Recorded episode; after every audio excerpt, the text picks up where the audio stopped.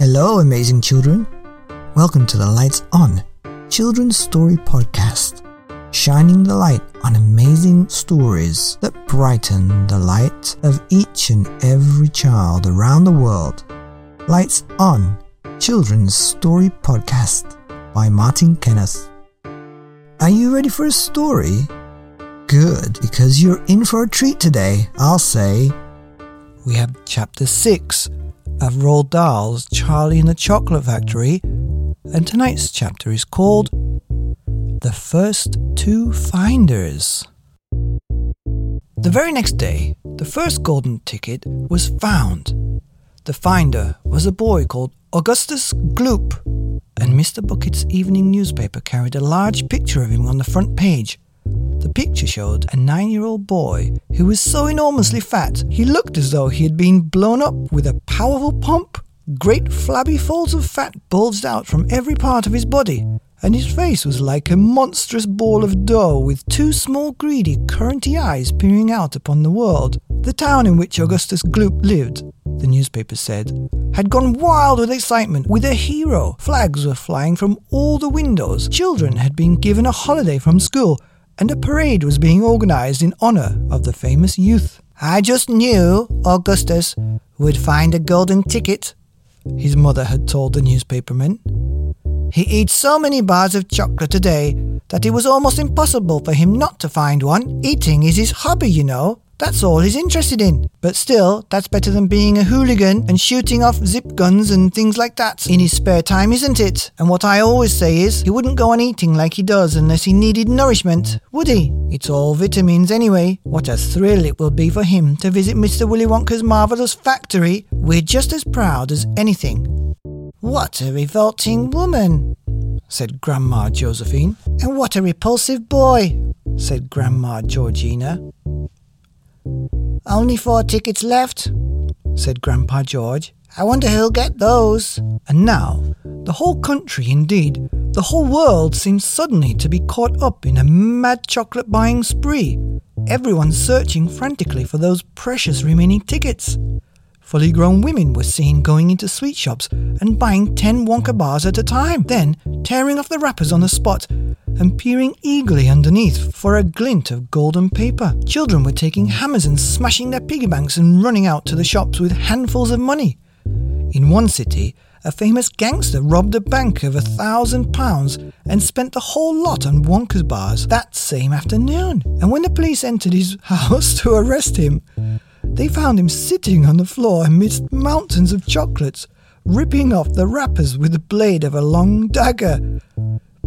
In far off Russia, a woman called Charlotte Russe claimed to have found the second ticket, but it turned out to be a clever fake. The famous English scientist Professor Foulbody invented a machine which would tell you at once, without opening the wrapper of a bar of chocolate, whether or not there was a golden ticket hidden underneath it. The machine had a mechanical arm that shot out with tremendous force and grabbed hold of anything that had the slightest bit of gold inside it. And for a moment, it looked like the answer to everything. But unfortunately, while the professor was showing off the machine to the public at the sweet counter of a large department store, the arm shot out and made a grab for the gold filling in the back tooth of a duchess who was standing nearby. There was an ugly scene, and the machine was smashed by the crowd. Suddenly, on the day before Charlie Bucket's birthday, the newspapers announced that the second golden ticket had been found. The lucky person was a small girl called Veruca Salt, who lived with her rich parents in a great city far away. Once again, Mr. Bucket's evening newspaper carried a big picture of the finder. She was sitting between her beaming father and mother in the living room of their house, waving the golden ticket above her head and grinning from ear to ear. Veruca Salt's father, Mr. Salt, had eagerly explained to the newspaperman exactly how the ticket was found. You see, boys, he had said, as soon as my little girl told me that she simply had to have one of those golden tickets, I went out into the town and started buying up all the Wonka bars I could lay my hands on. Thousands of them I must have bought, hundreds of thousands. Then I had them loaded onto trucks and sent directly to my own factory. I'm in a peanut business, you see, and I've got about a hundred women working for me over at that place, shelling peanuts for roasting and salting. That's what they do all day long, those women. They sit there shelling peanuts. So I says to them, OK, girls, I say, from now on, you can stop shelling peanuts and you could start shelling the wrappers of these chocolate bars instead. And they did. I had every worker in the place yanking the papers of thousands of bars of chocolate, full speed ahead, from morning till night. But three days went by, and we had no luck. Oh, it was terrible. My little Veruca got more and more upset each day, and every time I went home, she would scream at me, Where's my golden ticket? I want my golden ticket! And she would lie for hours on the floor, kicking and yelling in the most disturbing way. Well, I just hated to see my little girl feeling unhappy like that, so I vowed I would keep up the search until I'd got her what she wanted. Then, suddenly, on the evening of the fourth day, one of my women workers yelled, I've got it! A golden ticket!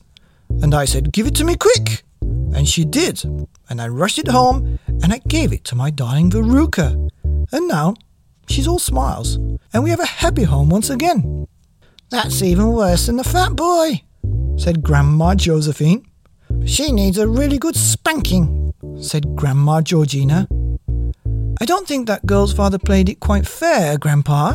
Do you? Charlie murmured. He spoils her, Grandpa Joe said.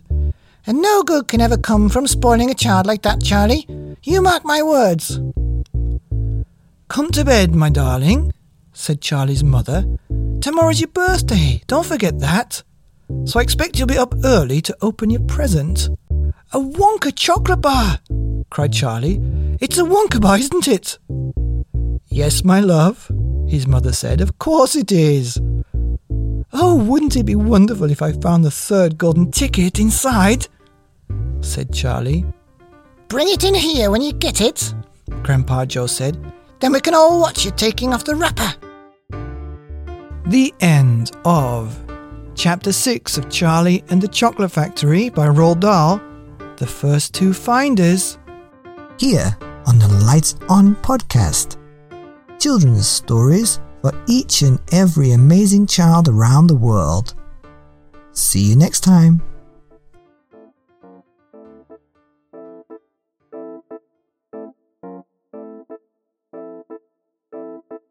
He looked as though he had blown up with a. Two small, greedy c- c- current. had gone wild with excitement over their her- her- hero. Her- her- we just. We. The machine arm shot out and made a grab for the gold filling in the.